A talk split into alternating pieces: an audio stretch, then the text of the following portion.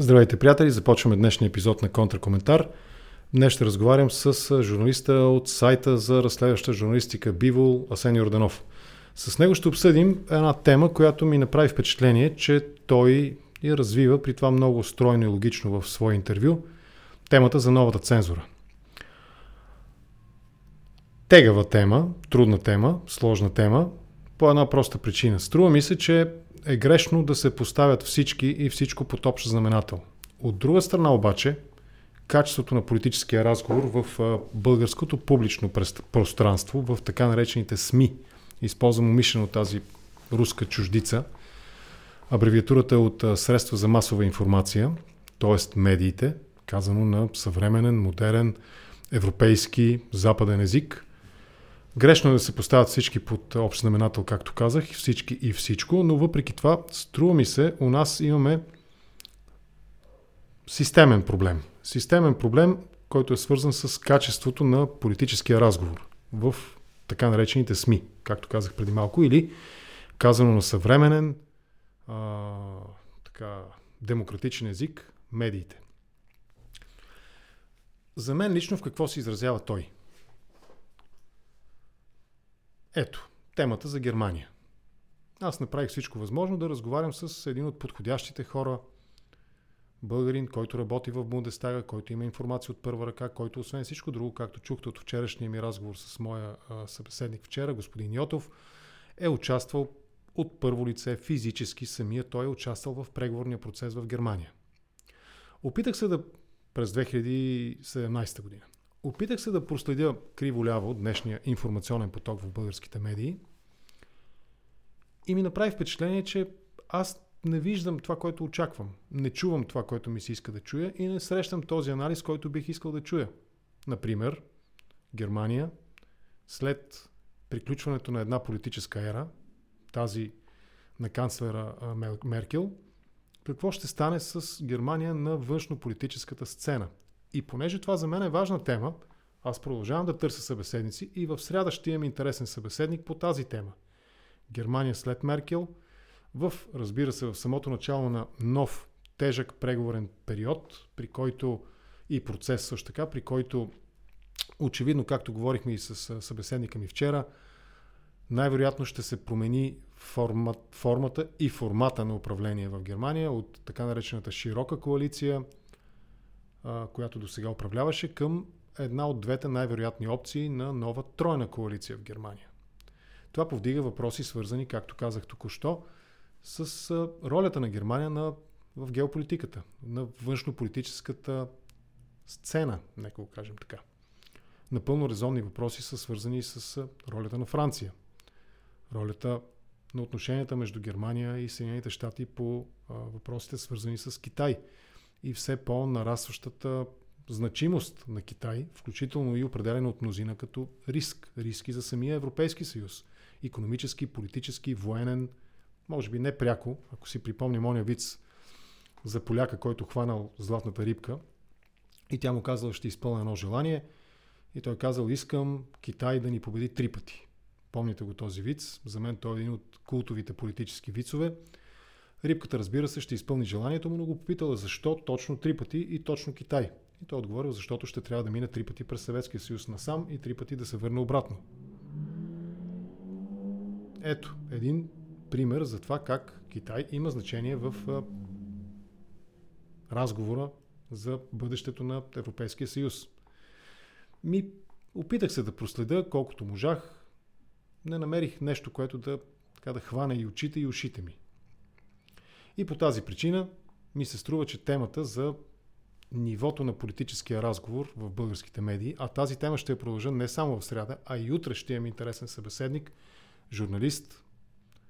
А, бих казал, че това е един от малкото журналисти, който, която, говорим за дама, която ме е накарала мен да се чувствам некомфортно в нейното студио. Заради начина по който задава въпроси и заради въпросите, които ми е поставяла. Но дали това е правило, което може да бъде екстраполирано и да бъде приложено към всички гости във всички телевизионни, радио и други студия, или по-скоро това са едни такива малки изключения, които просто ни карат да си кажем, абе, не е чак толкова зле. И по тази причина, както казах, днес ще разговарям с Асен Йорданов от сайта Бивол. Повтарям, той има едно, според мен, много интересно, ще използвам този израз, култово интервю в, само секунда да не сбъркам сайта. Момент, сега ще ви кажа точно кой е. Даже после ще го пусна в... Може и сега да го пусна в коментар под това видео, въпреки че линка е доста дълъг, в сайта Frog News. Нещата, които Асен Йорданов говори, според мен, трябва да бъдат обсъдени и а, той е подходящ човек, защото темата, тезата за новата цензура е негова. Ето, току-що го пуснах, сега ще го дам и на тези, които гледат в, в Facebook. Ето ви препратка към това интервю на Адаша, на Сени Йорданов. А освен това, преди той да се присъедини към разговора, което вярвам, че ще стане буквално до минута-две, не повече, ето го и него самия, сега той ще ми изчака, ще го помоля да ми изчака буквално 30 секунди, за да започнем разговора с него. Освен това, тези от вас, които гледате във Facebook, ще ви дам препратка към днешния епизод в YouTube. Ако искате, може да а, споделите линка, за да стигне днешния епизод на контракоментар.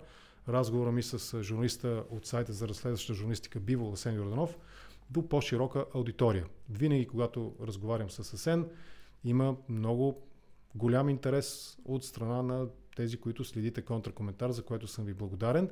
И като стана дума за тези, които гледате контракоментар, и във Facebook, и в YouTube, вече ви помолих, споделете видеото.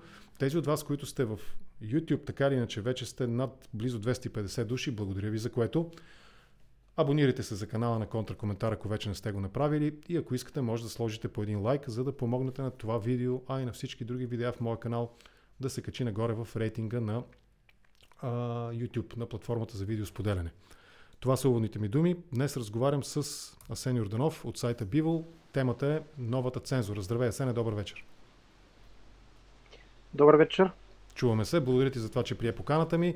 Както го казах преди малко в уводните думи, винаги, когато разговарям с теб, има голям интерес към нашия разговор. Вероятно, защото вкарваш винаги нещата в една много рационална, логична и много добре аргументирана с факти и заключения, логически заключения, теза. Сегашната теза, която искам да обсъдим е за новата цензура, да започнем от най-общото. Какво имаш предвид под нова цензура? И защо нова? Тя винаги е съществувала, поне според мен, в българските медии доминиращо. Тя винаги е съществувала и заради тази цензура България пропадна повече от 100 места през последните години надолу по в класацията на Репортери без граници е не повече от 100, около 100 да речем. И заради тази цензура всъщност съществува и Бивол. Бивол се появи като именно като бък, медиен бък в голямата концепция на, на цензурата, която започна да се налага върху българските медии, организирано от средата на 2007 година, фактически от момента в който Делян Пеевски и неговата майка започнаха да изкупуват на килограм с парите на КТБ основните български медии и да, и да изкупуват не само собственост, но и влияние, защото те имаха собственост върху определени медии, но влиянието им се разпростираше почти върху всички български медии. Тогава, когато започна този процес, аз работих в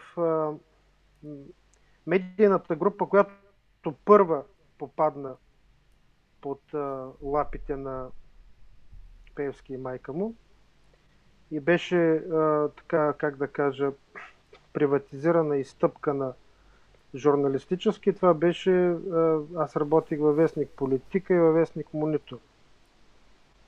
Да, помня го и политика, и монитор ги помня. Те, даже политика, може би преди този период, аз го следях, имаше доста смислени политически анализи, коментари, как да го кажа, публикации, най-общо казано. Имаше заради радостта на Константинова. Защото всъщност аз отидох там да работя заради радостта на Константинова. Тя ме привлече там. Ние сме с нея сме така, приятели от деца, от един град сме. Аз преди това работих в стандарт в, в предишните години При а, Бехар беше тогава, нали? Максим Бехар беше по едно време собственик. Максим издател. Бехар беше заместник главен редактор. Да. Главен редактор беше Валерий Запрянов. Да.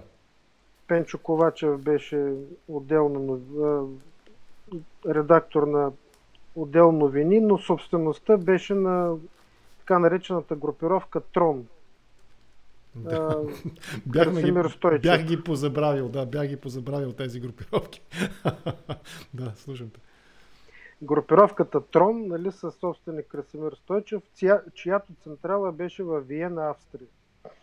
И за това стандарт фактически беше нещо като български, българско, български вариант на австрийския Дерштандарт. Да. Точно поради тази причина.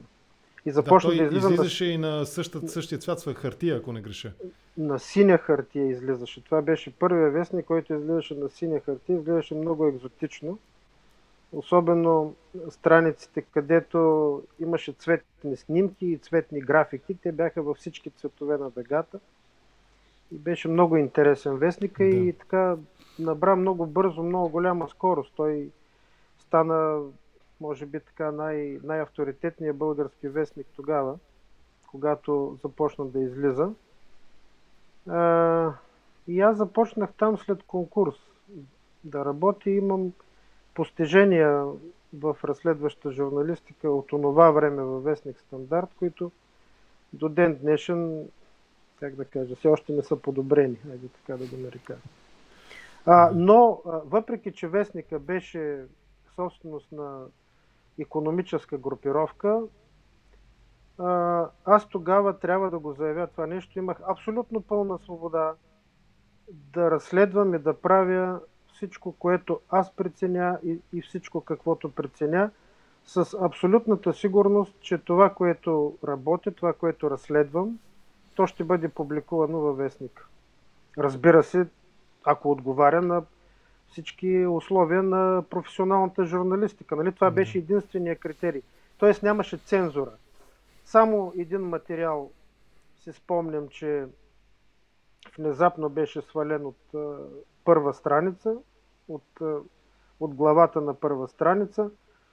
А, и аз бях разбрал, че причината да бъде свален този материал е, че собственика на, на голямата компания, която беше разобличена и използната в това разследване, е отишъл в редакцията с, е, в едната ръка с куфърче пълно, а в другата ръка с пистолет. Това, това е като в сюжета от Кръстника. Предложение, на което не можеш да откажеш. Да, ама не точно така, защото е казал или ще вземете парите, или ще се гръмна тук в редакцията, пък вие му мислете. Ага. Ще с... А, не, не, той не... Не, не, не на главния редактор мозъка да видим нали, по договора, не на а на редактор, приносителя, да. Казал, ето тук сега ще се пръсна черепа, защото за мен да. това е, ако, ако излезе този материал. И, и, и материала ни излезе. Аз на другия ден имах среща с а, Валери Запрянов и му казах, че подавам оставка и ще отида в друг вестник, ще го дам там да излезе. Да. И ще кажа, че го давам, защото този материал е бил цензуриран в стандарт. Това беше 95-та година. Значи 95-та година да ти цензурират материал, това, нали аз бях журналист тогава, вече с практика, това беше нечувано. Тоест, това беше скандално тогава. Независимо, че вестника имаше собственици и не знам си какво. Да. Добре, а ако... Но аз заплаших и казах, подавам оставка. А, и, и материала на другия ден излезе на първа страница под главата на вестника. Въпреки всичко, материала след това нещо излезе.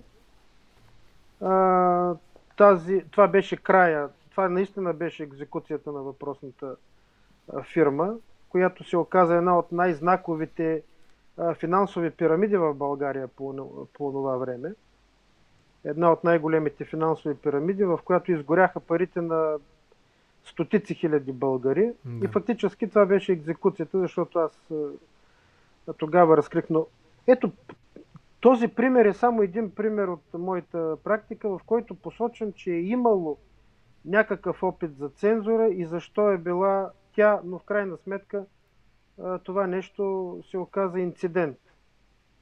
Да. И по-късно аз напуснах вестника не заради цензурата, а точно за, по други причини. В смисъл. Ако се върнем, ако по-скоро, ако минем малко по-напред във времето, ти казваш ни 2009 като една от преломните години или по-скоро... 2007, 2007, 2007, да, 2007. Значи това е малко след като Борисов става кмет на София. Той мисля, че става 2006 в края на недовършения мандат на Софиянски. А, аз много често хората коментират една друга повратна точка в българските медии по отношението си, в отношението си към Борисов. Този похват можем да го видим често и по-нататък, дори и до днес, и ще стигнем и до днешната ситуация, може би доста биполярна. И общо взето ДПС се опитват да наложат дискурса за добрия и лошия олигарх, нали, за Единия е добър, защото е нашия, другия е лош, защото е на ДПС, нали, говорим за Певски и за Прокопиев. Ще поговорим малко и за това, но преди това отношението към Борисов се променя според мнозина анализатори и коментатори буквално за една нощ. И той от мутра, тиква и рапон става нали, господин Борисов, главният секретар на МВР, човека с а, коженото пърдесю нали, с втъкнатите в колана пиштови.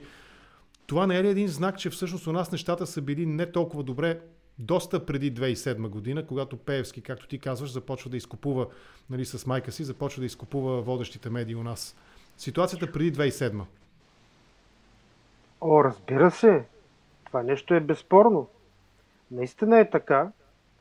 А, но не всички медии. Тогава м- основните медии вече за, започнаха да подчиняват в най-голяма сила така, големите издания в България, защото тогава вестниците диктуваха дневния ред общо взето. Даже не телевизията, а вестниците а, диктуваха дневния ред, но големите вестници бяха подчинени, беше започнато тяхното овладяване още от а, 2000-та година, бих казал.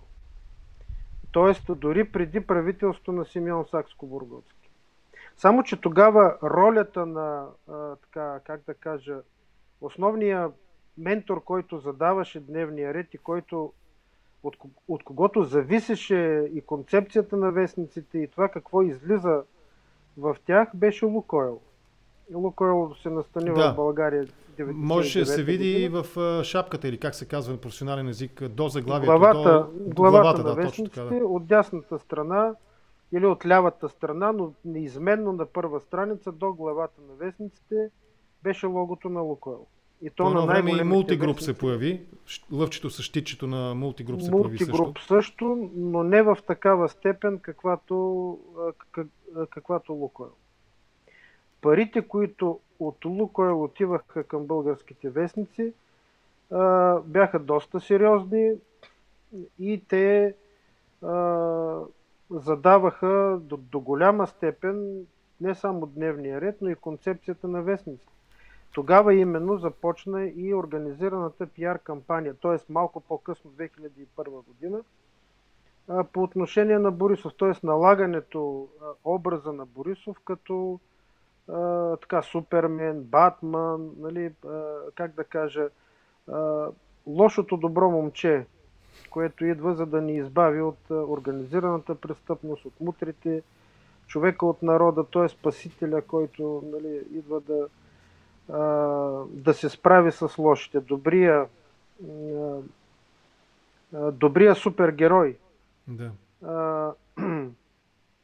Тогава именно това беше една прелюдия към по-късната, вече много брутална цензура и как да кажа, задушане на медиите от Пеевски, което е безпредседентно въобще защото Лукойл налагаха на своята концепция, но те го правиха така доста хитро, бих казал. За тях не можеше да излезе нищо лошо, разбира се. Абсолютно нищо не можеше да се появи срещу Лукойл, но покрай а, пиара, който а, те, си, те си плащаха, те контролираха и други, и други сектори в, в вестникарската политика. Едно от нещата, които се налагаше тогава, беше и, презент, и, и презентирането а, на Бойко Борисов.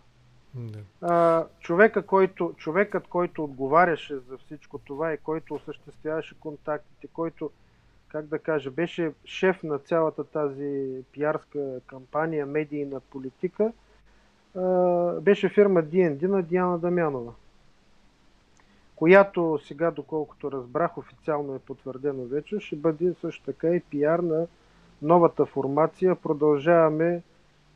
какво Промя... продължаваме? Промяната. Условно промяната. казано промяната. Промяната. Продължаваме промяната. Помяната. Помяната. Имаме проблеми и двамата срато, трудно го произнасяме. Помяната. Това е просто затруднение в речта. Да, нали? Може би е, връзката не е много добра. Не, да, губи се. Според мен връзката а... не е добра.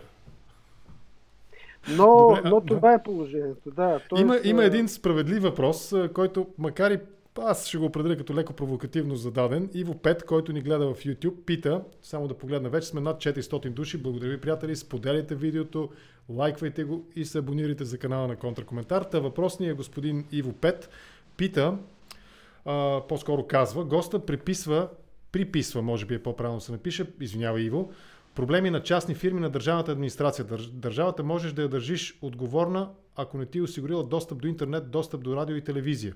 Сега, това е валиден въпрос, според мен, аз ще го задам малко по-различно от Иво. Може ли наистина проблеми свързани с свободата на словото в частни медии да ги транспонираме върху държавата? Да кажем, държавата е виновна за това нещо, Борисов, Цацаров, Гешев, някои от тези хора можем ли, каква е връзката между частния сектор, каквито са 99% от медиите у нас и държавата? Връзката е много очевадна. Държавата в България е основният дистрибутор на влияние и на поминък, на средства. Да. Това е основен, първо. играч, основен играч в економиката, да. Ами, държавата, айде да, да кажем в национален мащаб, а в регионален мащаб това са общините. Например, в България, с, с изключение на София и вероятно айде, на Пловдив, може би, всички други общини са най-големите работодатели. Общините в областните градове фактически са най-големите работодатели в своя регион, което е безумна ситуация. Тоест, в България държавата осигурява условията медиите да, да, да, да бъдат медиите да бъдат под контрол. Тъй като между големите частни фирми, т.е. олигархичните структури и държавата има пълна симбиоза. Държавата е тази, която а, подхранва олигархичните структури. Олигархичните структури са тези, които финансират а, голямата корупционна машина на българската политика. И в същото това време и двете тези две страни на българската действителност имат интерес да имат подчинени медии, така че те си партнират идеално в това. Тоест, собствениците на медии, които са, за да, за да си собственик на медия в България и то на национална медия голяма, това става с огромен ресурс. Този огромен ресурс – ти не можеш да го осигуриш по друг начин, освен с помощта на държавата, която ти осигурява необходимите поръчки, необходимите договори, необходимото влияние, необходимата протекция, за да можеш да съществуваш. А ти от своя страна си, си отплащаш на въпросните политици, министри, правителства с един много добър медиен комфорт в медиите, които са под твой контрол. Иначе се разваля а, иначе се разваля договорката. Така че това е едната страна, а, по която държавата има пряка вина за състоянието на българските медии. Другата страна е, а, че държавата, и то в момента се случва, и то се случва от доста години в България, и аз го заявявам като човек не свидетел, пряко потърпевш, Държавата използва своя властови ресурс, за да упражнява репресии върху медии, които дръзнат да бъдат свободни и които дръзнат да разследват големи корупционни практики, престъпления или злоупотреби, свързани с държавната власт. А в какво се изразява Такива този медии, натиск? Които... Да, да, слушам те. Този, този, то не е натиск, то е репресия. Репресия, да.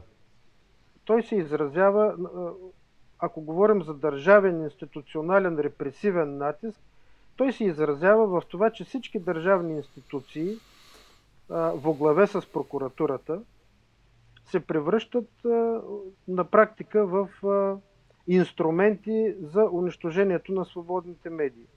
Например, в момента срещу Бивол има три прокурорски дела и преписки, едната от които, едната от които е едното от които е секретно, т.е. то е засекретено, до него имат достъп много малко хора. Другото е в специализираната прокуратура, т.е. Бивол се третира като организирана престъпна група, за да бъдем разследвани специализираната прокуратура.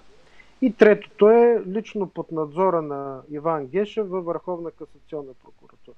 От тези три а, въпросни преписки и дела, проистича всичко, което можеш да си представиш и което можеш да не си представиш даже.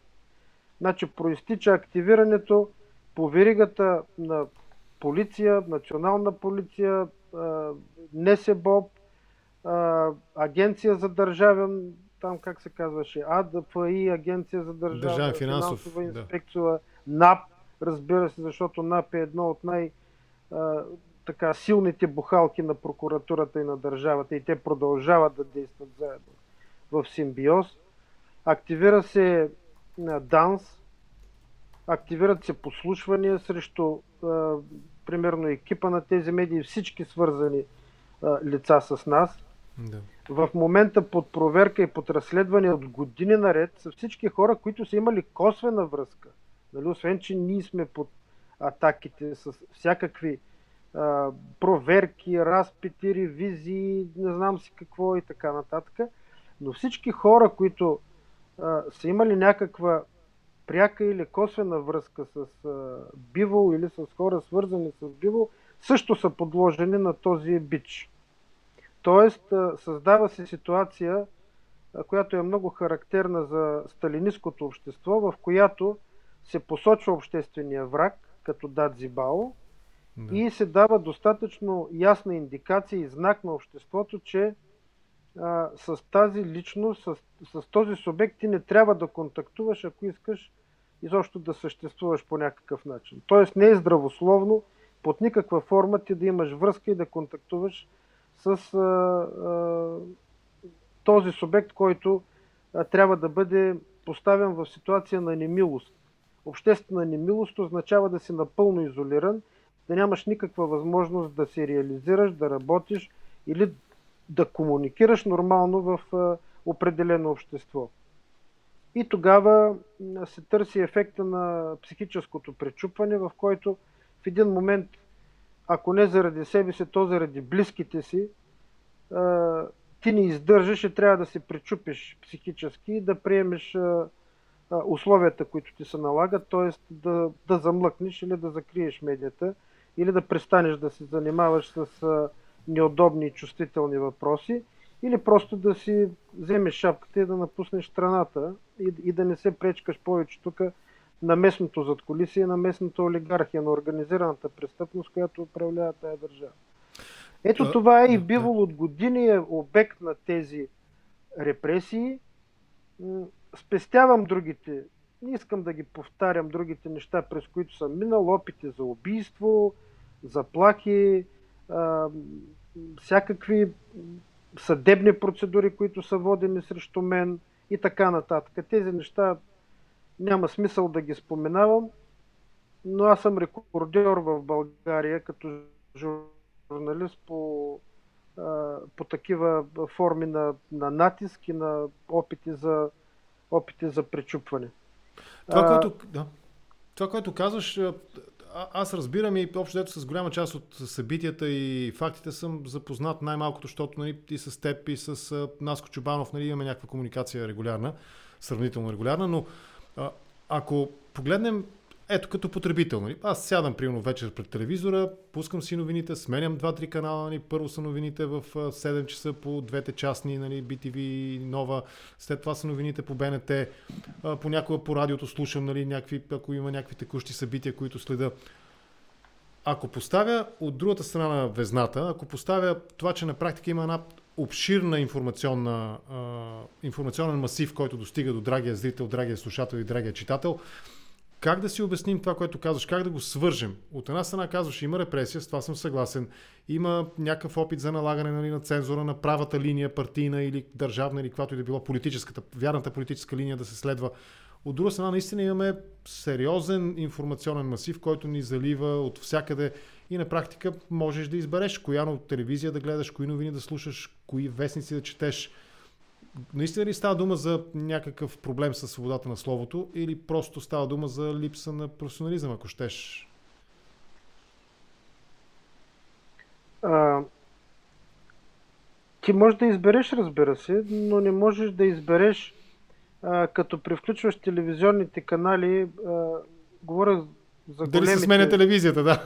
Национални медии, ти, ти, ти в крайна сметка не избираш да получиш какви новини да получиш, защото всички знаят, че дали ще гледаш новините на BTV, на Нова или на БНТ, тя разликата е почти незначителна. Даже много често се случва, тази сутрин беше така, две, за третата, за БНТ не съм сигурен, две, двете други телевизии, на едната говори някаква дама, нали, имунолог, вирусолог, цъквам на другата, онзи човек нали, от а, щаба или там не знам в момента какъв е, а, също нали, вирусолог, имунолог. Тоест, по клише. И аз имам усещането, че редакторите на предаванията, различните, те по някакъв начин координират помежду си, нали, както знаем за депутатките в парламента, че днес се оговарят нали, коя с коя рокличка да, е, да не са с еднакви костюми от един и същи, нали, примерно бутик купени, че те си оговарят нали, гостите. Ако в BTV има, примерно, професор не знам кой си, в БНТ ще е професор не знам коя си, по една аналогична тема.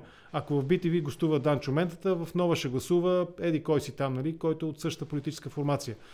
Това така ли е? Да, или... или някой от бившите министри, да. или дежурните анализатори, които вече те просто 20-30 години те, те не слизат от екран, но, но ги знаем нали, какви са и, и, и какво представляват. Това не е защото редакторите се наговарят. Между другото, редакторите те не се наговарят. Това е защото а, дистрибуторите на влияние да. в тези телевизии са едни и същи. Тоест, е... те са свързани с една и съща структура. А в момента няма значение, примерно, че нова телевизия, чия собственост е, пък BTV била собственост на Келнер и така нататък. А, собствениците на, примерно, собствениците от такъв а, ранг на тези телевизии, да кажем един Келнер, той е купил тази телевизия и той е отдал под найем. Тоест тя е отдадена под найем или на концесия или както искаш го, да. го разбирай. Тоест някой плаща а, добра тарифа, за да може да определя концепцията на телевизията, като има право, разбира се, да менажира а, това, да менажира рекламното време а, и, да, и да определя кой какво да говори. Ако, този, ако, този, ако тази структура и този човек е един и същ за BTV и за нова телевизия, тогава ти няма как да видиш а, разлика в концепцията, а пък а, БНТ, а, там е ясно, а, че а, ген... последният генерален директор Кошлуков беше назначен с влиянието на структурите около Делян Пеевски, т.е чрез Кошлуков Делян Пеевски завладя и обществената телевизия. Да, той много ловко из, изгони някои от журналистите от тази телевизия. Нали? Това, О, това разбира се, той се, той се разчисти абсолютно от терена. А, и в момента а, точно поради тази причина рейтинга на доверие в обществената ни медия, не само в България, но и в международен аспект, в момента е спаднал драстично. Тоест като, недопустимо като... за една обществена медия в страна, която е член на Европейския съюз. Като говорим за това, аз съм съгласен с рейтинга, че е паднал. Правят някакви опити нали, да правят атрактивни предавания, да речем, но доколко се справят, нито мога професионално да го отсъдя, нито пък ги следа толкова активно, за да имам някаква зрителска позиция. Но, доколкото знам, предстои смяна на генералния директор на БНТ до година съвсем наскоро трябва да има процедура нова. Сега, промяната на политическата ситуация у нас, нали, вече ето, примерно ако, ако приемем, че модела Борисов е тъждествен с модела Пеевски, аз не знам, това също е интересен въпрос, защо се стигна така, защо се стигна до там, че модела Пеевски излезе вече от речника и вече е модела Борисов. И, политици говорят за модела Борисов, а вече не се говори за модела Пеевски. Това е първият ми въпрос. Защо? И второ, тази промяна в политическата ландшафт, политическия ландшафт в България, може ли да доведе според теб до промяна в качеството на политическия медиен продукт? А, модела Борисов е модела, който трябва да бъде отстрелян. Модела Борисов е стръвта, която трябва да бъде хвърлена на тълпата в жаждата и за кръв и зрелища. Това е положението. Докато модела Пеевски, това е много по-дълбок модел. Той е много по-стар, много по-зловещ и независимо, че Пеевски тук последните пет, айде да не кажа 15 но горе-долу 15 на година се превърна в еманация на този модел. В никакъв случай този модел не започва от Пеевски. Напротив, той е много силен, много гъвкав. Той има много, много по-дълбоки витален, корени. Витален, да използваме такива красиви думички. Да, много, е много е по-дълбоки корени и можем да кажем, че той е в самата, самия фундамент на българската обществено-политическа система, модела Пеевски. А, може би грешките, които а, грешките, които направиха, когато дадаха прекалена голяма власт на пълничкия човек да се разпорежда с целия ресурс на влияние, което има този модел, се стигна до едни брутални такива, бих казал, наистина арогантни измерения на, на натиск, на саморазправа, на, на овладяване на, на економическото пространство да. и на финансовия ресурс на държавата, които доведоха до много силна обществена реакция. Това явно те са го учели като грешка. В момента името на Пеевски е смъкнато от дневния ред, т.е. вече почти никой не говори за Пеевски, за неговите за неговите действия, за неговото забогатяване, за неговите приватизационни А защо? Сделки. Това е съществено. Защо е, новите политици, е, ето, сегашните ето, нови лица, не стигаме, говорят? Стигаме, стигаме да. лека по лека. лека до дистрибуторите по лека, на влияние. Да, лека по лека стигаме до развръзката на, на тези много важни въпроси. И точно за това в момента се говори за модела Борисов. Все едно, че модела Борисов е нали, а, а, как да кажа, ключовият за трагичното състояние на страната. А модела Борисов е резултат, той е издънка. Той е резултат да. на модела Пеевски. Подизпълнител. Тоест, ами, не, той просто е един от резултатите, защото преди модела Борисов имаше модела Тройната коалиция, примерно. Но, но, но модела Тройната коалиция също беше резултат. Преди да. това имаше модела Мултигруп нали, ако, ако трябва да бъдем откровени, какви модели, през какви модели сме минали ние.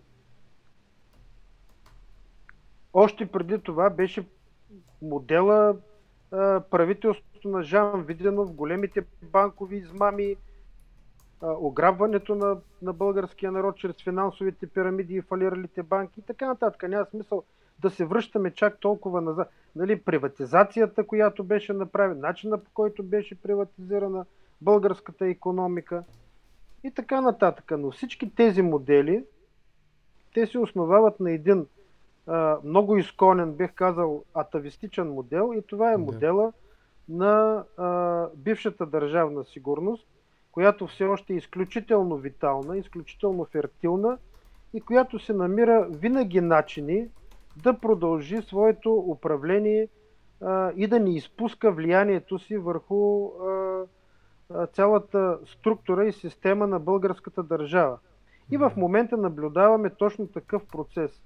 Наблюдаваме едно трансформиране, едно привъртане, много бързо привъртане, в, в което превъртане модела Борисов е този, който трябва да бъде хвърлен, трябва да бъде линчуван, защото трябва да има нещо, което нали, в крайна сметка той нанесе, има негативни, негативния а, вод на хората, отношението стана много силно срещу а, системата, която а, да. беше наложил този модел.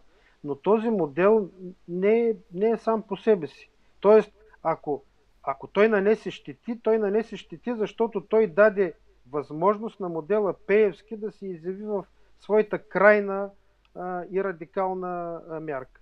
Но модела Пеевски се превърта, трансформира се, за да се запази, за да, се, за да, за да превърне а, наказателния вод на българите, т.е. протеста, най-общо казано, големия обществен протест, да успее да го превърти и да го превърне в политически капитал и в политически ресурс. Добре, Ето това в момента става и а, аз наблюдавам едни такива структури, които са били създадени от, от този стария чингиджийския модел, които винаги са били обслужващи и казионни на този стария чингиджийски модел, как изведнъж се приобличат в нови дрехи, слагат нови маски и се представят като новите а, трубадури а, на промяната и на спасението на България. А, в момента, а, ако, ако, трябва, ако, ако трябва да стигнем още по-далеч и а, започнем да говорим за конкретните структури, които стоят примерно зад модела Пеевски, една от които е така наречения библиотекарски кръг или да. кръга около библиотекарския институт, с други думи казано а, мрежата на бившето 6-то управление на да. държавна сигурност, която беше политическата полиция, които най-силно там имат влияние. Това са хората свързани с Димитър Иванов по прякор гестапото, с Стоян Денчев и така нататък тези хора отново а, имат, а, бих казал, доста активно участие в а, сегашните а, събития. Въпреки, че те са основните отговорници и виновници за всичко това, което ставаше до сега. Това, че те са решили, примерно, под някаква форма да а, жертват Борисов, за да запазят своето собствено задколисие и да изкарат нови играчи, чрез които да направят една голяма подмяна и да и да внушат на хората манипулативно, че нещо в България се променя, това вероятно ще мине под, под някаква форма, защото обществото нито има информацията, която имаме ние, нито има паметта, която имаме ние, нито има данните и фактите, с които разполагаме. Но ние сме длъжни да, да казваме нещата такива, каквито са и аз съм сигурен, че този опит в момента ще трае много по-кратко време, отколкото до сегашните политически инженери. Е, точно, точно това исках да питам. Тръгнахме и минахме покрай въпросната фирма D&D, която ти определи като един от основните тогава, преди много години, дистрибутори на влияние. Днес, защо ти стигаш до това заключение за новата цензура днес? Какви са измеренията, белезите на тази нова цензура? Измеренията а, и белезите започнаха още при предходните кратки народни събрания, а, които минаха и които в крайна сметка се оказаха твърди ялови, да. а, за да удовлетворят очакванията на хората. Факта, че нито една от а, политическите сили, а, представящи се, така как да кажа, за а, пълномощници на, на протестното общество, защото протестното общество от българи не е само тези, които излязаха на площада. Протестното общество от българи са всички тези, които дори отказват да гласуват. Тоест, трябва да разсъждаваме, това са около 60% от а, мислещите, от годните да дават а, а, своя глас какво се случва в държавата. Факта, че тези хора растат, стават все повече, означава, че фрустрацията на, на, българския, на българската нация от политическата класа става все по-силна и наближава до своя критичен максимум. И, и над този критичен максимум ние ще се завъртим в такава политическа спирала, която, при която ще горят много, много системи. Явно тези хора, които управляваха до сега страната извинявам се, и използваха политическите играчи, за да осъществяват своята задколисна власт, доста притеснени от всичко това. А, и затова те м, проявиха така сериозна нервност и, и не позволиха да се създаде някакво, а, как да кажа, стабилно управление на държавата, за да може да бъдат прокарани определени реформи, определени промени, които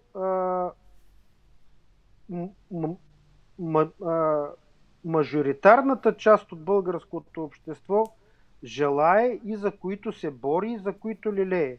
Имам предвид а, ключовите промени, основно промяна в избирателната система, фундаментална промяна на избирателната система, с която кауза има такъв народ стана първа политическа сила, защото това беше техния фундамент на, да. на политическата им поява въобще, фундаменталната промяна на избирателната система.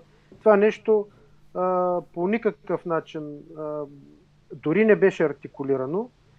А, другата голяма промяна е промяна на а, съдебната система в България.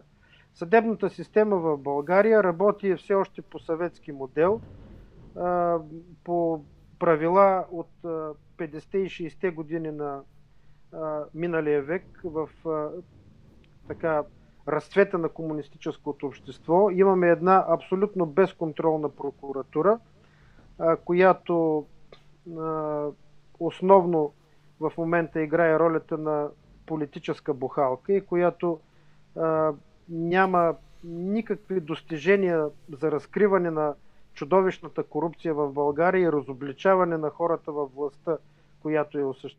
които я осъществяват, а основно се занимава с това да гони всички ония, които по някакъв начин имат смелостта, коража или лудостта да разобличават тази престъпна система, която е дефинирана от най-сериозните международни институции.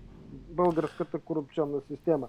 Така, това са, това са двете основни, фундаментални промени, които трябва да се случат в България.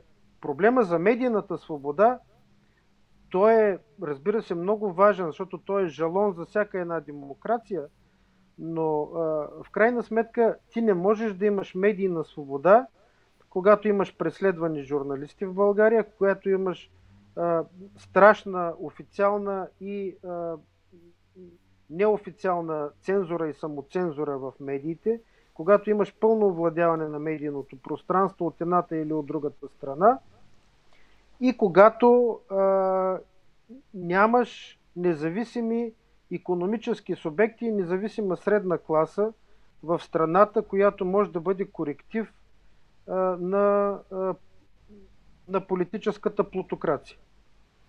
Това са, това са основните въпроси, които бяха пренебрегнати в предишните две народни събрания.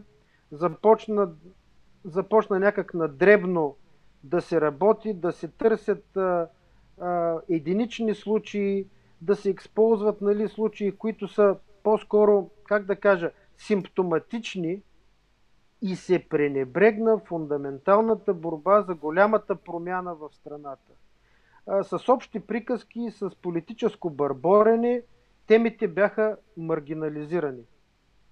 Това нещо, според мен, не беше никак случайно. Да. Беше абсолютно организирано, за да може да се стигне до сегашната ситуация на тотална фрустрация, в която ако, ако примерно сега стане нещо много сериозно и недопустимо, много трудно можеш да убедиш и да мотивираш хората да излязат в, с такъв ендосиазъм, естествен начин да протестират пред Народното събрание или пред Министерски съвет, защото те просто вече са отчаяни от безплодието на, на, българското, на българското протестно движение. Ето това е големия, това е, това е голямата цел, която постигнаха а, в крайна сметка а, всички участници в, а, в последните две народни събрания, които дойдоха след като, а, след като изтече а, мандата на ГЕРБ. Какво mm-hmm. означава това? Това означава, че в момента ние все още нямаме автентичен, независим политически проект, който да обедини около себе си мнозинството от мислещи, интелигентни българи, които действително имат волята и желанието да видят страната напълно изчистена от всякакви, как да кажа, задколисни влияния, олигархични кръгове или мрежи, свързани с бившата държавна сигурност и комунистическата номенклатура. Тук, нали, разбираш, че вероятно част от а, по-ревностните симпатизанти на Демократична България, примерно биха ти възразили и така, може би ще бъдат и разочаровани от думите ти, че няма независим политически проект. Всички те, най-вероятно припознават именно в а, своя подкрепен от тях политически проект и неговото партийно ръководство, а, припознават точно този а, независим нов политически проект, който си заслужава да бъде подкрепен и от който ще тръгне въпросната под пак този логопедичен проблем промяна. Аз, аз не искам нищо да казвам в момента а, пряко срещу демократична България, разбира се а, те а, имаха положителни изяви в, а, в предишните народни събрания и казаха неща, които а, до, до този момент не бяха казвани в да. парламента. Това да. е вярно. Това не може да се отрече. А, може би говоря прекалено максималистично, да.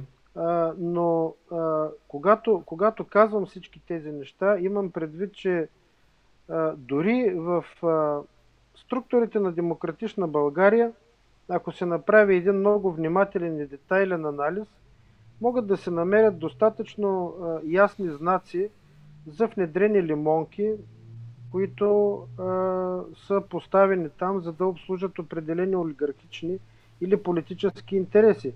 Сега, аз не искам да споделям а, информацията, която имам за това как тези хора са поставени там, защо са поставени, кой ги е приел – и така нататък. Но факта, да. че самото ръководство на Демократична България или не се интересува, или не иска да знае, или игнорира тази информация под някаква форма, или просто напада всеки доброжелател или самишленик, който е готов да предостави такава информация, за мен е доста тревожен и не е окей. Okay.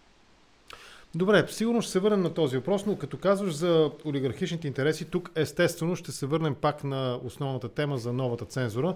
Аз мисля, че една от проявните форми, която наблюдаваме в момента, това е фаворизирането на конкретни нови, да ги наречем условно, лица и така дейци на фронта на под... промяната. Винаги бъркам тази дума подмяна, промяна. Логопедичният проблем продължава да съществува в момент. Та, а, как ще коментираш точно това фаворизиране? Ако минем исторически назад, нали, Борисов, независимо в коя фаза, като кмет или като спечелил изборите с партия ГЕРБ и потенциален бъдещ за първи път премьер, царя след това, ако щеш, след това не знам какви още примери да дам, които може би забравям дори някои от тях. Сега имаме пак отново две, поне две нови лица, които отново са носители на промяната и отново виждаме фаворизиране в част от медиите. Всъщност, това не е ли унази опорка, казвам го умишлено, умишлено опорка на ДПС, за добрия и лош медиен олигарх. Как я коментираш тази тема? Нали, от едната страна е а, Пеевски, всички ние знаем какъв е той. Ти сега отдели 10 на минути от нашия разговор, нали, да още веднъж да подчертаеш неговата медийна а, роля на Пеевски и семейство. А, обаче от друга страна. На него чуваме... му беше. Да? На Пеевски му беше дадена тази медийна роля. Тоест, а, той, а, той беше назначен а, от задколисието да овладее българските медии, защото той ги овладя не със свои пари. Той изкупи медиите с парите на КТБ, която след това те фалираха, за да разграбят нейните активи. Ето това е, това е всъщност истината. Пеевски не е някакъв медиен магнат, който по естествен начин с честно спечелени пари изведнъж изкупи българските медии. Но начина по който го направиха беше безумен. Това беше голяма грешка. Може би се отчитат вече. А, но това е. Резултатите са печални. Сега, това, което ти, ми, ти ме питаш. Да, за, а, за техния и вашия олигархни. Това е, ако се дистанцираме за ДПС, Да, нека да говорим за ДПС. ДПС okay. винаги е била проекция на, на държавна сигурност. ДПС е създадена като политически а, проект на бившата държавна сигурност. Никъде не е случайно, че самия основател на ДПС Ахмед Доган е бил дългогодишен агент на ДС, дългогодишен сътрудник. Между другото, много малка част от досието му а, така в момента е публично, публично достъпна, а, както на много други агенти. А, по-голямата част никой не знае къде е. А, вероятно тя е, тя е пребрана и скрита и е достояние на един-двама души, които във всеки един момент, примерно, биха могли да, биха могли да използват. Да. Предполагам, това е по-нелицеприятната част от неговите рапорти, от информациите, които е давал и така. А, първо, а, а, първите, и то не само първите, а и последващите лидери, хората в ръководството на ДПС, всички до един, бяха агенти на държавна сигурност. И то, и то доказани агенти на държавна сигурност. И Йонал Лютви, и Ибрахим Татарла, и Лютви Местан, да не ги изброявам. А, да, да не ги изброявам всичките. Всяка да, да, той потвърдени, да, той... потвърдени от комисията, да. Да, потвърдени, а колко не са потвърдени, нали, докато нямаме закон за лустрацията, което е третата точка, която исках да кажа, освен тези две, защото това е нещо много основно и все още изключително актуално за България – а, лустрацията, която не беше направена нито от СДС, нито от ОДС, нито от а, НДСВ, нито от ГЕРБ и от никой до момента а, тази лустрация, тя е, тя е табу, тема табу, тя изобщо не се споменава и никой, никой не се наема да говори за лустрация, което е достатъчно ясен знак и индикатор за това а, защо, а, а, за, защо са зависими всички тези политически партии, които управляват страната. Аз дори в тези последните две народни събрания също не чух да се отвори сериозна дискусия за лустрацията.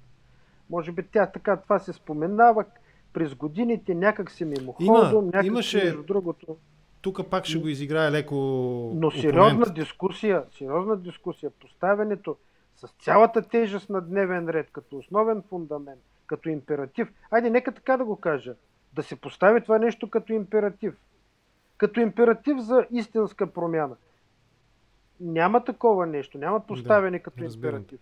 Аз говоря, аз говоря малко максималистично в момента, но мисля, че е дошло времето нещата да се казват вече в прав текст, защото живота ни мина в, в манипулации и в лъжи. А, сега, няма да коментирам. А, миналите, нали, бекграунда, а, моментите на колаборация с ГЕРБ.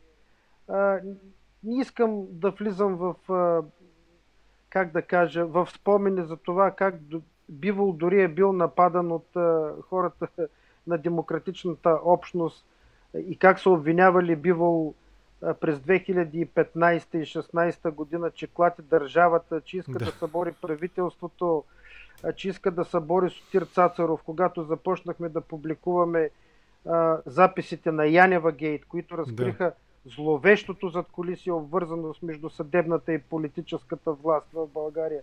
Ми тогава излезаха едни наши демократични другари и казаха, че Бивол върши антидържавна дейност, че те имат пълно доверие на Сотир Цацаров, дадаха пресконференции и заклеймиха Бивол като едва ли не като враг на, враг на държавата и на правителството, терорист, който подривно се опитва да събори, да събори правителство, в което те участваха тогава в момента. Тези неща, нали, може би голяма част от хората няма как да ги помнят, но ние не само ги помним, ами те са останали в историята и те винаги ще останат в аналите на, на българската политика, защото това, което тогава направи Бивол, с записите по Янова Гейте, с всички разследвания и разобличения за приватизацията на Българ Табак и за начина по който а, бяха а, за, за банките гнилите ябълки, които изкуствено се поддържат с, с, с държавни средства, за злоупотребите с европейски пари, чудовищните кражби на европейски средства и така нататък. Не искам да изброявам тук да си да, правя презентация. Да, да на нашата дейност, но тогава Биво беше единствения на фронта. Единствената, как да кажа, а, а, не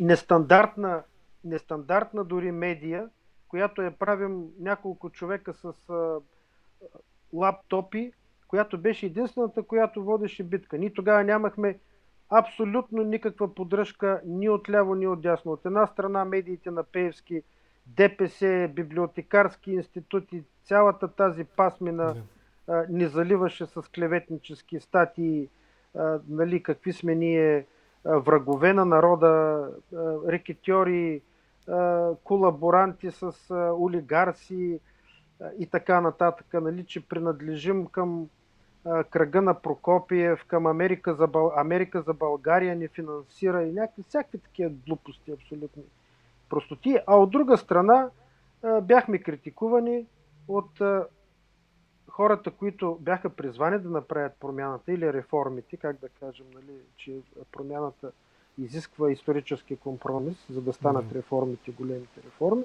Бяхме критикувани пък като врагове на правителство, които пък искат да свалят Спир Цацаров, защото той е много надежден, верен, добър прокурор, обективен, честен.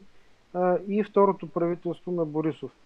А, тогава цензурата, която, в която се къпихме и която а, имаше спрямо всяко нещо, което бивало напише или каже, беше чудовищна.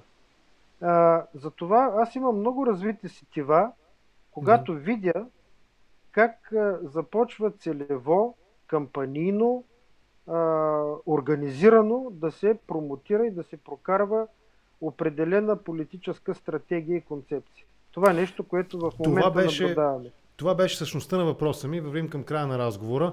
А, отново ще го задам за фаворизирането на периодичното, циклично фаворизиране на конкретни политици, обявяването им и коронов, корон, коронясването им като новите, променещите и така нататък. Как гледаш ти на това? Защото това е и на двете групи. Ако пак вкарам в разговора разделението, което Данчо Ментата се опитва да направи нали, за нашия и вашия, добрия и лошия олигарх, нали, естествено той винаги прави паралел. Когато, когато стане дума за Пеевски, той говори за Прокопиев. Е неговата медийна група, тя сякаш е една от експертните точно в това. Да облече някого в ореола на новата, новия светия, новата звезда или там новия лъч, пътеводен лъч на промяната и така нататък. Това как би го коментирал? Ама той Данчо Ментата, Данчо Ментата също изпълнява много, много добра Добре. роля на, да, да, на, е, на лошия. На, да, защото ти не можеш да изиграеш театър, в който нямаш конфликт. Трябва да имаш лошия. Нали? Лошия е този, който прави добрия добър. Ти ако да. нямаш лошия, как ще кажеш добрия е добър? Нали? Ти ако нямаш лошото, корумпираното, наистина а, заклейменото ДПС като партията на а, бившото ДС, партията, която подслонява Пеевски санкционирания по Магницки, партията, която установи и която защитава корупционната практика на обръчите от фирмите, на раздаването на средства. Така, ти ако нямаш тези, които да кажат ние няма да гласуваме за Радев. Ние ще направим всичко възможно Радев да не стане президент. И как Джанам ще се обедини протестния вод, нали, около Радев, една да. фигура. Нали, няма да, как не да бях, стане. Не бях мислил от тази гледна точка, наистина, да. Еми, разбира се, иначе как ще стане? Как да се обединят? Как да зададеш ти ясна индикация кой е този, който трябва да бъде подкрепен? Кой е альтернативата? Кой е другия? Кой е добрия, който ще ни избави от това зло? което всъщност в което са къпи България толкова Тоест, години. по тези косвени белези, когато акцент, лошия акцентира върху другия, че е лош, това автоматично го облича в ореола на добрия. Ама това е да, тази... в поли... да, да, това е, това е класика. Това е класика в този политически театър, който се играе. Само, че, както казват а, американците, we know more than enough. Тоест, ние знаем повече, отколко е достатъчно, отколкото е достатъчно да знаем. Да. И знаем много добре, че и за едните, и за другите стоят едни и същи ментори, едни и същи задколисници в момента. Нали, това, това е много, нещо, много това... силна констатация е, защото... Силна падение... констатация, да, но е вярна. Силна констатация, но е вярна, защото аз забелязвам доста ясни индикации, че структури свързани с библиотекарски институт, много така здраво са вече нагазили в пространството на така наречените протестни партии и дори в пространството на новия политически проект, който се представя, чието, как да кажа, знамена, светли лица, светли портрети са Кирил Петков и Асен Василев. Доразви тази теза за лимонките в протестните партии. Важно е, според мен, без да навлизаш в конкретика, в която не би искал, но все пак някакви по, така, по-видими параметри, да кажеш повече за тези лимонки. По-видими параметри, веднага мога да кажа видими параметри. Хора, които сега имена няма да споменавам, да? но ако okay. някой се заинтересова, аз мога да говоря и с имена, и с документи, и с факти. Хора много плътно вързани с статуквото. Хора много плътно вързани с досегашната власт, упражнявана и, и, как да кажа, тъмните практики на корупционни упражнявани през годините от БСП, ДПС, техните присъдружни патерици, всичките и ГЕРБ, как такива хора са заели ключови места в депутатските листи на така наречените протестни партии. Дори някои от тях ги оглавяват. Това, това са или това главно не са хора, които пряко, пряко са упражнявали влияние, но това са техни марионетки, техни верни слуги, техни хора, които, как да кажа, те са им а, нещо като съвременни, нещо като съвременни роби. Тоест, техните оръжия, техните оръдия през годините в а, а, действията на статуквото, в, в, в действията на, на цялата корупционна схема на българската, на българската политика въобще, която основно се занимава с а, освояване, източване, кражба и грабеж на обществения и държавния ресурс, са заели ключови места в листите на така наречените партии на промяната. Аз тук мога да говоря и с имена. Добре. В момента няма да говоря с имена. Да, okay. Или няма да кажа конкретни имена, но ако някой се заинтересува, нека да се обади е, на редакционния телефон или в биво и тогава ще му посочим конкретни имена, ама те си ги знаят. Тоест те няма да се обадят. Аз знам, че те няма да се обадят, защото те си ги знаят. И защото аз също така знам, че участието на тези хора в тези листи е мотивирано с а, а, плащане на определени суми. Това е едното. Това е едното.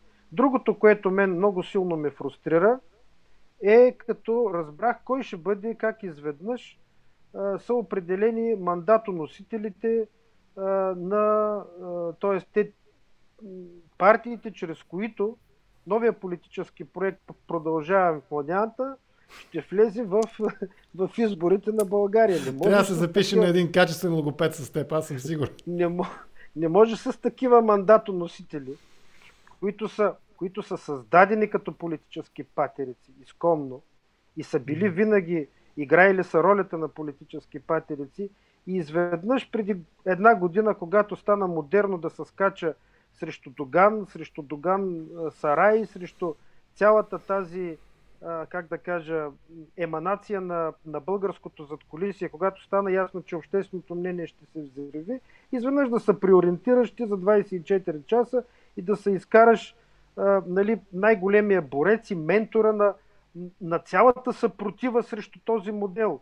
През годините, след като ти си съучаствал по един или друг начин през всички тези години вътре и си участвал дори в управлението. Как може средна европейска класа, която беше част партията средна европейска класа, която е бургаска партия. Аз съм от Бургас и познавам генетиката на създаването на тази партия. Не искам да влизам в подробници, аз знам защо тя беше създадена, кой е създаде, кой стои всъщност дълбоко за нейното създаване. Не знам кой е нейният създател. Георги Манев от Бургас, това е един местен олигарх, който е, бил винаги, винаги е бил в отказионната страна на, на властта. Той винаги е бил в подкрепа на управляващите. Партията беше част от така наречената малка коалиция, която пък беше част от по-голямата коалиция с ГЕРБ и управляваше през последната, през, през време на третото правителство на ГЕРБ. Имам предвид така наречения блок ВМРО, Атака и НФСБ, които управляваха страната. Не знаем техните позиции какви бяха.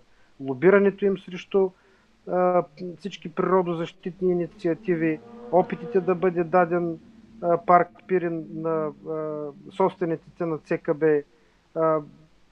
позицията, която имаха срещу действията на, действията на гражданското общество по защитата на, на Южното Черноморие, специално природен парк Странджа, защитата срещу строителството в, в защитени зони. Те се опитваха да прокарват през цялото време лобистки закони. Аз не искам да коментирам тези партии въобще и те през какви политически трансформации са минали и какъв резил са допринесли в българския политически живот. Всички те по-отделно. Но господата... когато ти избереш такава партия, тя да ти бъде мандатоносител. И когато започнеш да се появяваш пригърнат с лидерите и да казваш, че вие сте водили години наред борба по обществено значими каузи, като примерно Доган Сарай в Росенец или защита на, на, на защитена местност Корал, аз няма как да не се сцепя през гърба. Защото тези две неща, примерно, ако без да бъда нескромен, но трябва да го кажа, и двете теми, лично аз, персонално, съм ги извадил а, под погледа на, на българската общественост. Аз съм да. бил човека, който разкри а, голямата далавера Корал още 2007 година, далечната 2007 година, от която стана ясно за какъв мащаб на престъпление става въпрос. И тогава, и, а 2014 година Бивол разкри а, а, голямото престъпление, голямата корупционна и криминална схема, свързана с Доган Сарай. И от 2014 година ние не сме спряли да пишем, не сме спряли да публикуваме а, десетки разследвания в Биво, заедно с Наско Чубанов, за това какво представлява Доган Сарай в развитие, за всяка незаконна дейност, свързана там. И през всички тези години нито една медия, нито един депутат, нито една политическа сила не излязоха да говорят, да кажат, да питат, да се застъпят а, за, за тази обществена кауза до лятото на 2020 година. Съгласен ли си с това, което Нина Заимова казва? В Фейсбук ни гледа тя. Между другото, вече са над, само да погледна да не сбъркам, да, над 600 души ни гледат в момента показва при мен брояча. Благодаря ви за интереса. Не знам, малко ли са, много ли са 600 души. А, съвсем... Мен не се виждат, мен не се виждат малко. Е, сега, малко, но не са и малко от друга гледна точка, при условие, че а, с други гости също толкова качествени разговори, понякога е така значително по-малка а, аудиторията. Така или иначе, въпросът не е въпросът, а коментара на Нина Заимова дали си съгласен с нея. Ето за това го накараха Манев да се откаже от председателството и от политическа дейност, за да не ги компрометира като почтенни двамата променещи, подменещи. Явно и госпожа Заимова има проблем логопедичен. А, това, е, това е страхотен симптом, между другото. Да. Страхотен симптом. Защото ти представяш ли си, ти представяш ли си какво значи това да кажеш, абе, аз днеска реших да се оттегля от а, председателството на политическата партия, нали, днеска решавам да. и я давам на моя заместник Хикс. Аз я давам така, политическата партия давам на моя заместник Хикс. Абе, това да не ти е а, дреха, която да дадеш политическа партия, която е участвала в управлението на страната през 43-то и 44-то Народно събрание. Всяка една политическа партия е едно малко общество.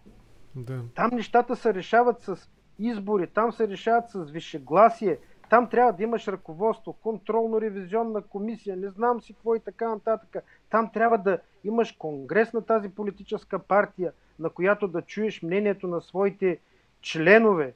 Да. Ако ти се разпореждаш с политическата си партия, както с едноличната си фирма, че това е много ясно, това е симптоматично. Начина по който се оттегля Манев и я дава на другия да я управлява и казва, ето, аз днеска се отеглям, от утре той ще управлява. Абе, как се решават тези неща? Разбираш ли колко, нали, колко много симптоми от цялото задколисие на българския политически живот и цяла, цял, ця, цялата ни лоша практика с тези а, лидерски... Из, избълбуква, да. Тип, тип лидерски партии изведнъж избълва от цялата тази работа. И как веднага ти замирисва на политическо инженерство и как веднага ти замирисва на всичко друго, но не и на демокрация. Веднага ти замирисва на антидемокрация, веднага ти замирисва на една такава българска олигархична а, политическа система. Даваше ти, другия се прегръща, с, а, примерно с Кирил Петков, който все още ние не знаем, нали, и аз не знам, и никой още канадски гражданин ли е, български къв, нали, това нещо не е, е май е решен този казус, да. Май е решен вече. Май е решен вече този казус. Добре, Изглежда може решен, да е решен, да. може и да е решен. Аз лично за мен не е окей да си чуж гражданин. Лично за мен това нещо в никакъв случай а, не може да бъде допустимо. Но както и да е, кой ли ме пита мен изобщо и кой се интересува от моето мнение, това не е толкова важно. Но важното е друго, че ти получаваш партията като подарък на единия ден, а на другия ден се прегръщаш и казваш, абе ние се познаваме от години, от години сме съратници и то главно в борбата за корал, за росенец. Ние години сме водили тези обществени битки. И, и продължаваме бе, промяната. Да бе, кога бе Джанам ги водихте тези обществени битки? Кога, кога точно се запознахте вие с тези обществени битки? 2007 година, когато аз съм изкарал а, престъплението Корал, а, въпросният господин е влизал в партията СЕК, т.е. той е ставал член на въпросната партия СЕК, която в един голям период от време е била на един и същи адрес, на която е офиса на частната му фирма. Виж ли? Да. А пък 2014 година, когато започнаха да излизат престъпленията за Корал до 2020 година, те протоколите на Общинския съвет се пазят. Тази партия всеки е гласувала за, заедно с ГЕРБ и заедно с БСП и заедно с а, патриотите в Общинския съвет за промяна на пуповете на Росенец по докладните на кмета на Бургас Димитър Николов, за да бъде огодено на, на Доган и за да бъде огодено на хатъра на, а, на хатъра на Доган и на хатъра на Лукойл. Те са гласували за. И протоколите са пазят. И ако някой се интересува, ще му изкараме протоколите. Те си имат номера, те са заведени, те не могат да се скрият. През тези години те са гласували за, ама в един момент, видиш ли, нали, преди известно време, хоп, така са преобърнали, трансформирали са, станали са протестъри, станали са недоволни и изведнъж решават те да оглавят промяната. Хайде, моля, ресто не струва. Тази, този цирк вече сме го играли много пъти Българския народ много пъти беше лъган. Аз лично няма да мога да бъда излъган по никакъв начин. Ето, тук е момента. Тук е Но... момента за последния въпрос, който да завършим разговора. Обещахте, че ще се вместим в някаква нормална рамка. Няма да караме до химна на Клета Майка България. Охо Бохо, който е също редовен зрител в YouTube ни гледа в момента, той казва следното и задава и въпрос по този начин. Оказва се, че на никого не можем да имам доверие, да имаме доверие. Ако е възможно, Асен Йорданов да даде съвет, да ходим ли да гласуваме или не. И това ще бъде, може би, наистина финала на нашия разговор. Има ли смисъл да се гласува? Има смисъл да се гласува. Аз лично в момента, естествено, че първо няма да кажа за кого да гласуват, второ и аз няма да кажа за кого ще гласувам. А, но ако на, конкретно на този зрител и на всички тези, които си задават този въпрос, бих, бих си позволил така, как да кажа, един призив, една, да. една препоръка. А, уважаеми сънародници, а, българи, приятели, няма нищо да се промени по никакъв начин, докато не се промени избирателната система, по която се избират тези хора в този парламент. Тази избирателна система в момента, която съществува, тя е създадена и моделирана така, че този модел и това статукво през цялото време да се произвежда, възпроизвежда, независимо под каква форма и чрез какви измислени, нови, стари, прибоедисани, премаскирани или а, новоизвадени политически марионетки.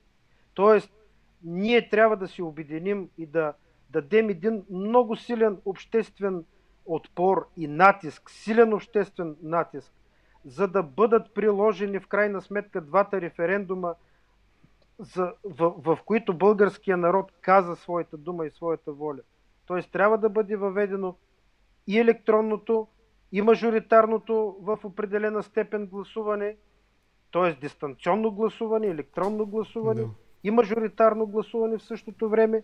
Според мен не 100%, но поне 50%, за да може да се промени избирателната система.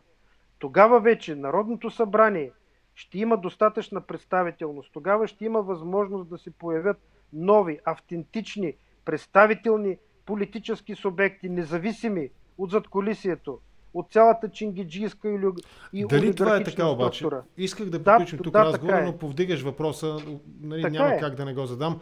Дали това е така, защото мажоритарната система у нас крие рискове, а, свързани с това, че наистина по този начин тези, които обсъждаме, олигарсите, най-общо казано и най-грубо казано, обобщено, да си напазаруват просто поредната доза, поредната, да, поредната партида а, гласуващи палци в парламента. Рисковете Пет... около мажоритарната система не са малки и не са за игнориране. Нямам идея да отворим сега разговора с теб, а, може би по-натам ще Не, само, с, да. само с едно изречение ще го кажа. Да, да, да. Ако, е, ако е 100%, да, съгласен съм напълно. Аз говоря, че не трябва да е 100%.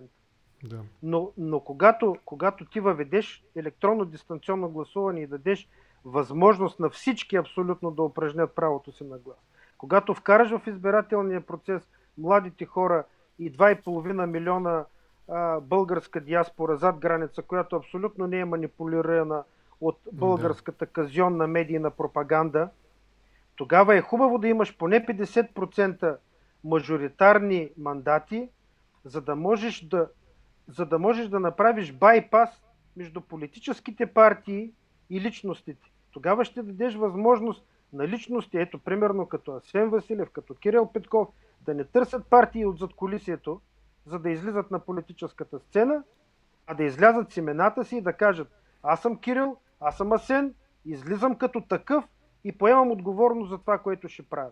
Ето за това е нужно да имаме определен процент мажоритарен вод.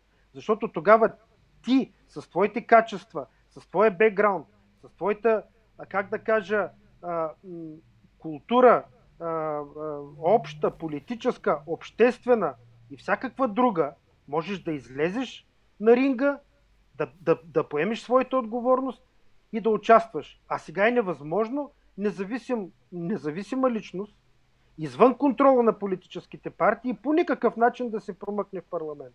Просто избирателната система да, е така разбира. направена, че не можеш. Ето за това казвам, че е необходимо, според мен, да влезе определен процент мажоритарен вод за да се направи байпас, за да се шунтира влиянието, тоталното влияние и тоталния контрол на политическите партии върху избирателния процес. Това, им, това е, имах аз предвид. Да, разбирам. Може би, може би нали, няма да задавам въпрос, просто няколко думи за в края на нашия разговор. Тук се сещам за, може би е подходящ съвсем бегло и на пръв поглед паралела. Вчера разговарях с Марин Йотов, който е служител в Бундестага в Германия и той обясни, макар и на така в доста телеграфен стил, обясни точно, може би нещо подобно, за, че е тяхната избирателна система, при която освен нали, партийните, има и мажоритарни гласове кандидати във всеки там регион избирателен, не знам каква е тяхната терминология. Може би за нещо да. такова говориш. Да, но, да, наистина... да, да, именно, именно, именно. Именно това е един това е един справедлив модел. Защото в момента, бидейки абсолютно контролиран избирателния процес и контрола върху политическите партии, естествено е, че само едни и същи ще се въртят или партии, които са създадени от политическото инженерство. То това нещо от 30 години се случва в България. Няма разлика. Да. Добре, разбирам те. Да приключим тук. Много теми отворихме за разговор. Няма сега да ги продължаваме. Ще, така, ще запазим ще запазим нещо и за по-натам, за да държим интереса на хората, които ни гледат. Както казах преди малко, над 600 души, за което ви благодаря. И на теб ти благодаря за този разговор. Беше ми интересно да чуя твоята гледна точка за това как цензурата на практика се променя.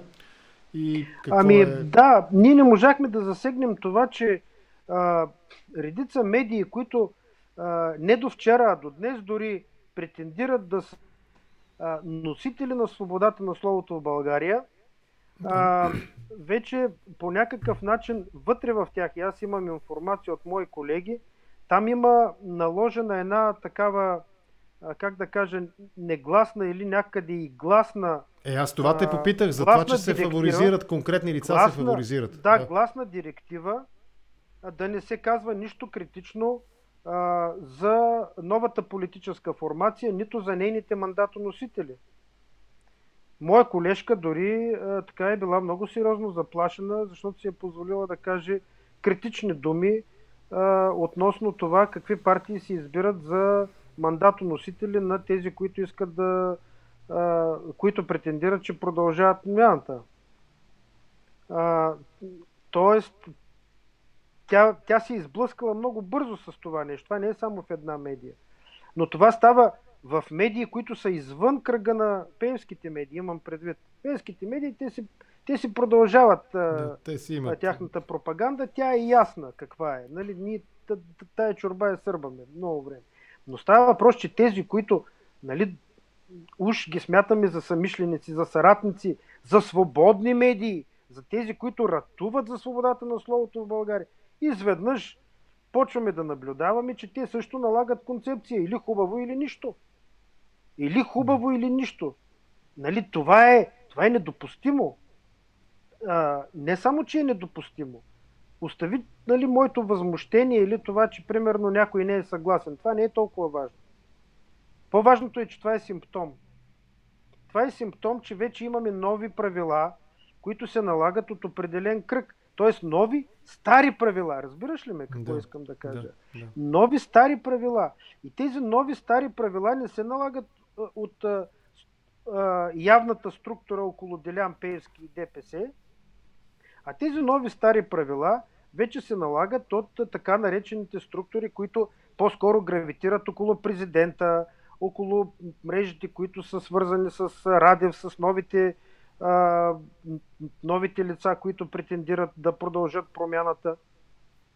Нали? И това е нещо много тревожно, защото като влезем малко по-надълбоко, може да стигнем до същите, до, до едни и същи задколисници. Нали? Ако, и ако преди разговора... сме си имали, да. да, ако преди сме си имали работа с определени ченгета, които изтикаха Делян Пеевски и го превърнаха в най-успешния млад да. човек на България, сега ако бръкнем дълбоко около всички съветници, пиари, мандатоносители, и така нататък около Радев и неговите двама служебни министри, които имат претенцията да продължат промяната, може би ще стигнем до същите лица и до същите мрежи. Това е страшното. И аз си позволявам да го кажа изобщо. Не го ли виждат? Не го ли виждат и... господата Петков и Василев? Не го ли виждат това нещо? А, аз, аз не мисля, че не могат да го видят. Аз Кирил Петков не го познавам. Нямам никакви впечатления от него. А, Асен Василев съм го срещал, имал съм среща, разговарял съм с него. Направи ми много добро впечатление, като един изключително интелигентен човек, на който, а, който много бързо от половин дума разбира м- това, което, това, което се говори, това, което си опитваш да му кажеш. Тоест, той е проницателен. Аз съм имал разговор с него, въпреки, че е бил инцидентен. И останах с прекрасни впечатления. Така че аз по никакъв начин не мисля, че те не го разбират или не го осъзнават. Още повече, че а, а, те не са хора, които живеят в измислен свят. Те, те не са хора зад преградата. Те би трябвало, те би трябвало да следят какви са, какви са симптомите, какви са индикациите, какви са обществено-политическите а, процеси в страната. Най-малкото, което е, те са длъжни ако не, ако не заради хората, кои, които им имат доверие, поне от чувство за отговорност към собствените си имена. Защото, защото те в момента залагат или някои ги карат да заложат собствените си имена и собствения си имидж и собствения си рейтинг. И ще да. бъде много печално, ако завършат примерно като един Николай Василев, който още като се появи като кандидат премьер пред има такъв народ и срина авторитета на партията и постигна това, което никой друг не можа да направи. Само в момента, че се появи. Като един Милен Велчев, нали, който само като му чуеш името, нали, че, че е свързан с някаква структура и оттам нататък. Нататък вече а, там кредита на доверие обществения клони към нула. Те това ли искат? Но няма значение. В крайна сметка те носят отговорност пред себе си. А, по-тревожното е, че те имат възможност да получат информацията, ако желаят, но аз не виждам индикации те да желаят да я получат. Аз мисля, че те са скочили с главата напред или по-скоро не искам да казвам, че някой ги е накарал или ги е подкокоросал да скочат с главата напред, но факт е, че са скочили с главата напред, без да се интересуват а, от, а, от това какви са, какъв е кумулативният ефект и в, и в какъв, в какъв бекграунд попадат въобще. Да. А, на мен не ми се струва, как да кажа, не, не ми се струва допустимо за хора, които имат претенцията да управляват държавата. Ако ти имаш претенция да управляваш държавата, ти трябва да имаш, ти си длъжен да имаш информацията. Ти трябва да знаеш с кого тръгваш, с кого се обвързваш. Този, който излиза заедно с теб и до твоето рамо и по някакъв начин експлуатира твоето име, чии интереси защитава, безкористен ли е или не? И когато видиш, че си промотиран абсолютно безкритично по всички медии, всички национални се надпреварват да те канят и, и вече има директива, нищо критично за теб да не се казва, тук вече трябва да ти светне не, не червената лампа, ами трябва да писне алармената система въобще. Прожектора на Батман, който ни осветява неговия знак в небето. И ето, ако аз, нали, в крайна сметка, смятам, че те имат тази интелигентност и а, може би би, би трябвало да се замислят или поне да или поне по някакъв начин, ако в тях има а, здрав разум, да, да, да проявят някаква критичност. Ако ние не, проявят, вече, вече е късно, вече се явяват на изборите по този начин с, тази, с този свой съзнателен избор. Ами, какво значи късно? Трябва да ти кажа, че още не е късно. Не са затворени. ЦИК не е затворила. Какво значи късно? Можеш да се оттеглиш, можеш да кажеш сбърках, не прецених, не, не беше правилно. Още не е късно, ама... Искам да го да, видя този кажат, епизод е в българската политика, как някой с потенциал да направи 10% казва, о, сбърках тук, не знаех за е, да. Георги Манев, не знаех за, за СЕК, не знаех за Волт, не знаех за, за Движение България на гражданите на Кунева.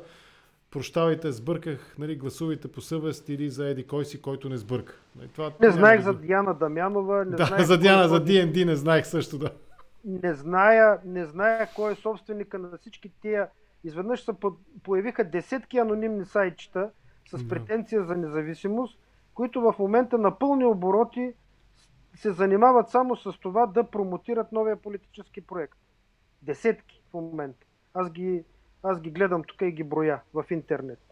И това е основната дейност, това е концепция, това е много добра кампания, която, разбира се, дава резултат. Не, тя не е, да, тя не е и безкористна, нали? Тя смисъл, че не е просто от само себе си. Но, но това е една кампания, която ми намирисва на други кампании, които си провеждаха преди това. Няма смисъл да ги изброяваме, те българите ги знаят. Добре, Даш, да приключим тук наистина. Обещахте, че ще се вместим в някаква по-разумна граница преди полунощ преди химна на Република България. Беше ми да изключително... прави тогава. Да, да, да, ма има, има още време, има. Затова ти предлагам да свършим сега на час и 30 минути разговор. Благодаря ти, наистина. Беше ми изключително интересно да чуя твоето мнение. Разговарях с Асен Йорданов, издател, собственик и журналист от сайта Бивол. Благодаря ти още веднъж лека вечер. Само да кажа, да, че аз ти благодаря. Само да кажа, че аз ти благодаря. И ти благодаря, защото факта, че ти съществуваш и все пак скромно ще кажа, че и Бивол съществува, е достатъчен, за да не може тази организирана цензура, защото тези масови пропагандни манипулации безкритично да залеят аудиторията. И затова ти благодаря, защото ти си винаги си бил, но ти си създаден, ти съществуваш с генетиката и с ценностната система на Биво, затова ти благодаря също, че, че реагира и, и всъщност първи реагира и всъщност може би единствен реагира а, спрямо това, което аз аз си позволих да кажа, а, въпреки че много колеги ми се обадиха и то сериозни журналисти, които до сега са водили безкомпромисна война с Пеевски и ми казаха, бе, как го каза, ние това си го знаем го, ама не смеем да го кажем. Добре, че го каза, поздравя. Викам, добре бе, ще го кажете ли? Абе, вика, няма да го кажем, ама е така. Нали? Кажи, цитирайте това, ме, това, цитирайте дръзна... ме. Да, казвам им да ме цитират, ако искат, ще видим. А, за това, че ти така дръзна да, да, да отвориш темата, за това ти благодаря, Сене. И още повече, че сме Адаши. За мен е важно. А, за мен е важно, че... защото аз съм също в тази ситуация да се питам всеки път. И мен ме питат, също както и теб те попитаха нали, за кой да гласувам. И аз винаги съм давал отговор в а, така логическата конструкция на по-малкото зло. Но в крайна сметка, до да. кога нали, по-малкото зло ще търсим? И това е напълно такъв резонен въпрос. То ами, така... докато, докато не съберем достатъчна критична маса на обществена енергия, за да накараме управляващите да признаят а, референдумите на българския народ и да променят най-после избирателната система. До тогава ще гласуваме за по-малкото зло. Ще говорим за това. Сигурен съм, на мен ми е интересна тази тема за начина по който се излъчва политическото представителство у нас. Аз сега ще кажа нещо, с което да приключим с теб разговора. Всеки, който иска, може да подкрепи Биво във всяка една статия в сайта. Има а, възможност електронна онлайн за някаква систематична или еднократна финансова помощ. Това е необходимо и качественият журналистически продукт, разбира се, струва и пари. Тоест, ако наистина следите изданията на Бивол, един от начините да го покажете е като ги подкрепите финансово. Адаш, благодаря ти наистина за този разговор. Беше ми изключително интересно да те слушам. Лека вечер и до скоро. Лека вечер на всички. Чао за сега. Изключвам те. Чао.